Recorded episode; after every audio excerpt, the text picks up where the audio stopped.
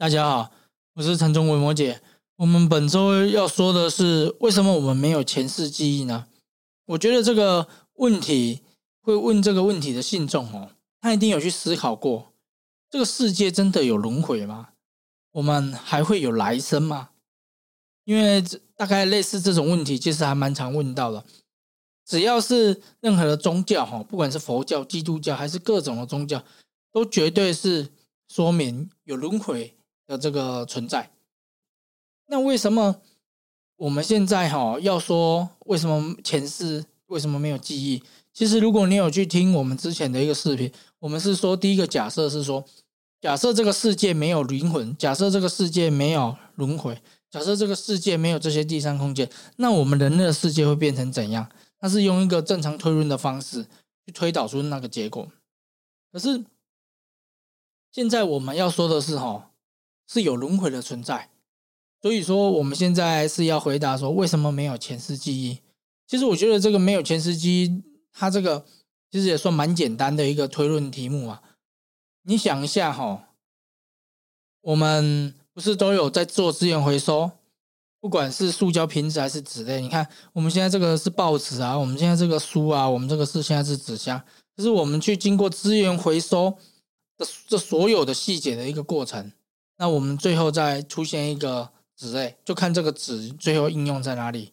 可是最后出现的那个再生的纸，还是那个东西，其实它也没有它前面的那个模样嘛，它也没有前面那个报纸的形态，它也没有前面报纸的那些字，全部都没有，就变成那张纸，是不是就变成这么纯净了？就因为它已经打散掉，然后重新重组，变成一个崭新的东西嘛。那所以说。我们回过头来说，如果我们有前世记忆，会怎么样？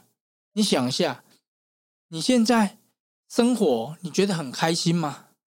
因为这世界上八九成的人生活都是不开心的嘛，都是有烦恼的。那如果你刚好在你的原生家庭受到虐待，还是受到种种不平等的对待，那你现在死亡了，你现在投胎转世了。那你要现在叫你的爸爸叫继父，还是你要叫亲生爸爸？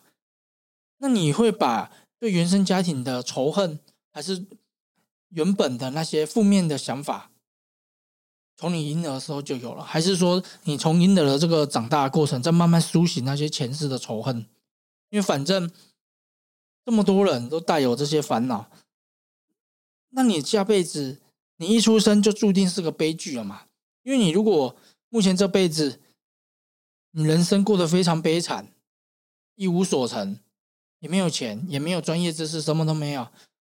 那你现在投胎了，那你不就继续接续悲惨的开始吗？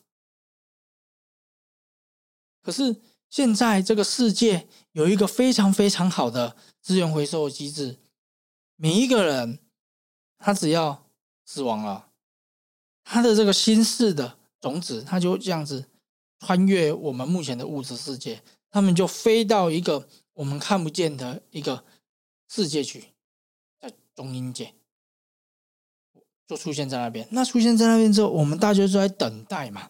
我们总是进到那个资源回收厂的时候，我们就是有一个流程要走嘛，总是会有一个 SOP 流程嘛。只是那一个地方，我们没办法知道说它到底要经过。哪一些非常琐碎的细节，或者是说哪一些要多久的时间？那你看，经过这些，我们没有意识，浑浑噩噩，回归到最原始的纸浆的那个状态，最原始的那个例子。那所以现在投胎了嘛？那我们投胎之后，顶多就是找一个躯体去做这个重生。所以说，它必须要有一个很完美的规则。来让每一个人出生就获得一个平等，让每一个人都回归，还有再次开始的一个机会。所以，他这个规则，我觉得他是蛮神奇的。以我们华人文化来说，哈，像孟婆汤不是也是类似，把孟婆汤不是也是把我们的这个前世的所有记忆、所有东西都洗掉嘛？所以应该会有一个这个规则，只是这个规则哈，我自己本身也持开放性的角度跟大家做一个讨论啊。因为目前在佛教典籍里面也并没有说到这个化解前世记忆的这个细节到底是怎样。这个可能要看未来的科技能不能到达那边呢？但是哈，这边说的就是说，我们不能说不知道的事情它就不存在。这个就像哎，我们从之前到现在，包括现在也是一样，这个大海里面有那么多的生物。每天都有新的物种发现，就我们也不能说它不存在嘛。像之前没有电的时代，不是也发明电了？之前没有飞机的时候，不是也发明飞机啊？所以这些东西，我个人是持一个开放性的角度啊。那你说，为什么我们回过头来说，为什么有一些人他天赋特别的强？有一些人就是诶音乐特别厉害嘛，还是运动特别厉害？像莫扎特，不是小时候音乐就很强？总是会有一些特别天才的儿童，那这些与生俱来的天赋，他总是一定会有一个地方拥有这些组成天赋的元素嘛？他一定会有个计算机制嘛？那可是这个天赋，我个人是觉得这应该是系统的 bug 啊，要不然就是他的可能这个福报就特别多了，因为我们今生所做的各种善业。他总是会累积从福德功德嘛，那这些福德功德其实就是第三世界的一个货币啊。那现在我们要投胎了，那我们总是要去花钱一下嘛，我们总是要买一个比较好位置嘛。所以今生如果布施多的人，下辈子都变成土豪嘛，变成富二代嘛。啊，如果这辈子他很吝啬的人，他下辈子就会投胎到比较贫穷的人家嘛。那这个是在佛经里面提到的。可是每一个人的天赋是怎样哦？为什么还是有一些带来前生记忆的？我觉得应该是属于 bug 啊。我个人还是觉得它是一个 bug，因为总是在在完整的系统，它总是会有百密一疏嘛。再怎么强悍的 SOP 的制造流程，总是会有不良率嘛。但是这边还是要讲啊，如果是有在修行的人哈，当你觉醒了，当你证悟了一切。那你就会去觉醒你生生世世的这些所有的记忆，这个也是另外一个面相啊。但是我们这边还是要讲，不管我们有没有前世的记忆，还是有没有，我觉得这个并不是一个会影响我们今生成就的一个非常重要的事情，因为每一个人生下来前世的福德、前世的功德，不管我们前世是怎样的一个人。它只影响我们今生的开始，我们今生是怎样的一个开始就已经结束了，前辈子其实跟我们没什么太大的关系了。这辈子怎么样努力，它才是一个最重要的，因为我们这辈子的这些行为，它才会带来我们能不能解脱烦恼，能不能去证悟菩提的这个角度啊。所以说。为什么我们没有前世的记忆？其实我觉得这个按照刚刚的流程来说，哈，再怎么推论，其实没有记忆绝对比没有记忆更糟。这个世界会变得非常非常混乱，这不就变成那个长生不老了？就是我们看电影，我们看电影不是都有一些人他想要把这个记忆卡，把自己这辈子的记忆还是人格全部把它储存在一个。硬碟里面，然后最后我们死掉之后，顶多我再去做一个复制的，然后再把这个记忆打进去里面，哎，我又从用另外一个形态这样去重生了。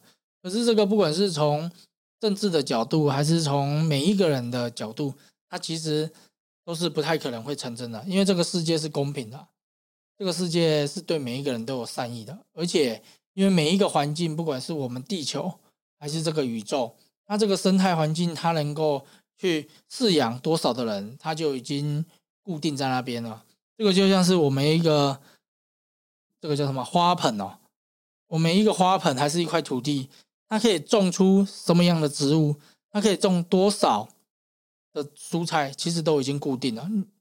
我们只能采用这些科技去提高效率，但是再怎么提高效率，它一定会有一个上限在这边呢。那这边我们说的就是为什么我们记不住前世的记忆？主要第一，因为我们是回归到最原始的一个心事的一个状态。我们会把今生的肉体，把今生的这些所有的情绪、所有的东西，全部去把它洗刷掉。接下来我们去做一个重组的时候，那个是我们最原始、最纯净的我们。那接下来就投胎了。但是在这个投胎的这个过程，究竟是怎样的一个机制，它去洗掉我们的这个记忆？其实我们自己也不知道啊。然后，但是我觉得。只是这个规则可能要去，可能也要等到死掉才知道吧。如果这个问题哈，这个可能要等我下辈子如果有觉醒的话，我可能再跟大家说一下。但是这这辈子，我觉得我应该是找不到这个答案了，因为我没办法看到嘛。但是我推论起来应该是这样子，因为我自己哈，连我十年前在吃我哪一碗拉面，我自己就记不太住啊。那你要叫我去想到我前世。在哪一个路口吃拉面？其实我真的也想不太起来啊，而且这个哈想起来也没什么太大的意思啊。那所以这个问题哈，我我觉得也是间接的回答说：，哎，我前世是谁？我是从谁轮回转世的？有时候我看 F B 啊，还是看什么？哎，还有那种什么我前辈子是谁的那种测试，我看那个还蛮多人去玩的，可是。这个就代表说，每一个人其实都还蛮想要了解自己前世是谁，或者是这个轮回究竟是怎么样样貌。但是这个世界哈，只有轮回，它才可以让我们的世界变得越来越好，而且是可以让我们的世界生生不息的发展下去啊。那再来，我们这个因这次的节目大概就说到这边了。那我们下一次的节目，我们会说，就是关于我们佛教对于轮回的这个看法和怎么去组成这些世界的运行的规律，就是这些业力和这些因果和轮回，也是说我们的第三那个部分就是这个结论。那下一个我们会说，谢谢。如果有任何疑问，都可以写信或者留言给我们。那如果你现在听了，你觉得我们说的音频你还听得下去？那麻烦订阅、分享给你更多的朋友知道。或许他们听到了我在跟大家分享的这些想法，你们的生活或许会有改变。因为当你相信轮回，你就知道你这一辈子要怎么努力，你的生生世世才会越来越轻松。至于，很多人都说啊，我们要解脱啊，我们要解脱。其实我觉得这个解不解脱那是另外一回事啊。那我觉得那也不是一个太重要的东西啊。重要的东西是哈，我们现在能不能先把自己身上的这些烦恼清除？烦恼清不掉也没关系，至少生活要快乐，要知足，而且也要能够让更多的人学会快乐。我觉得这可能是一个比较短期性的目标啊。至少哈，是可以自己立即感受的了。那先这样了，谢谢，感恩了。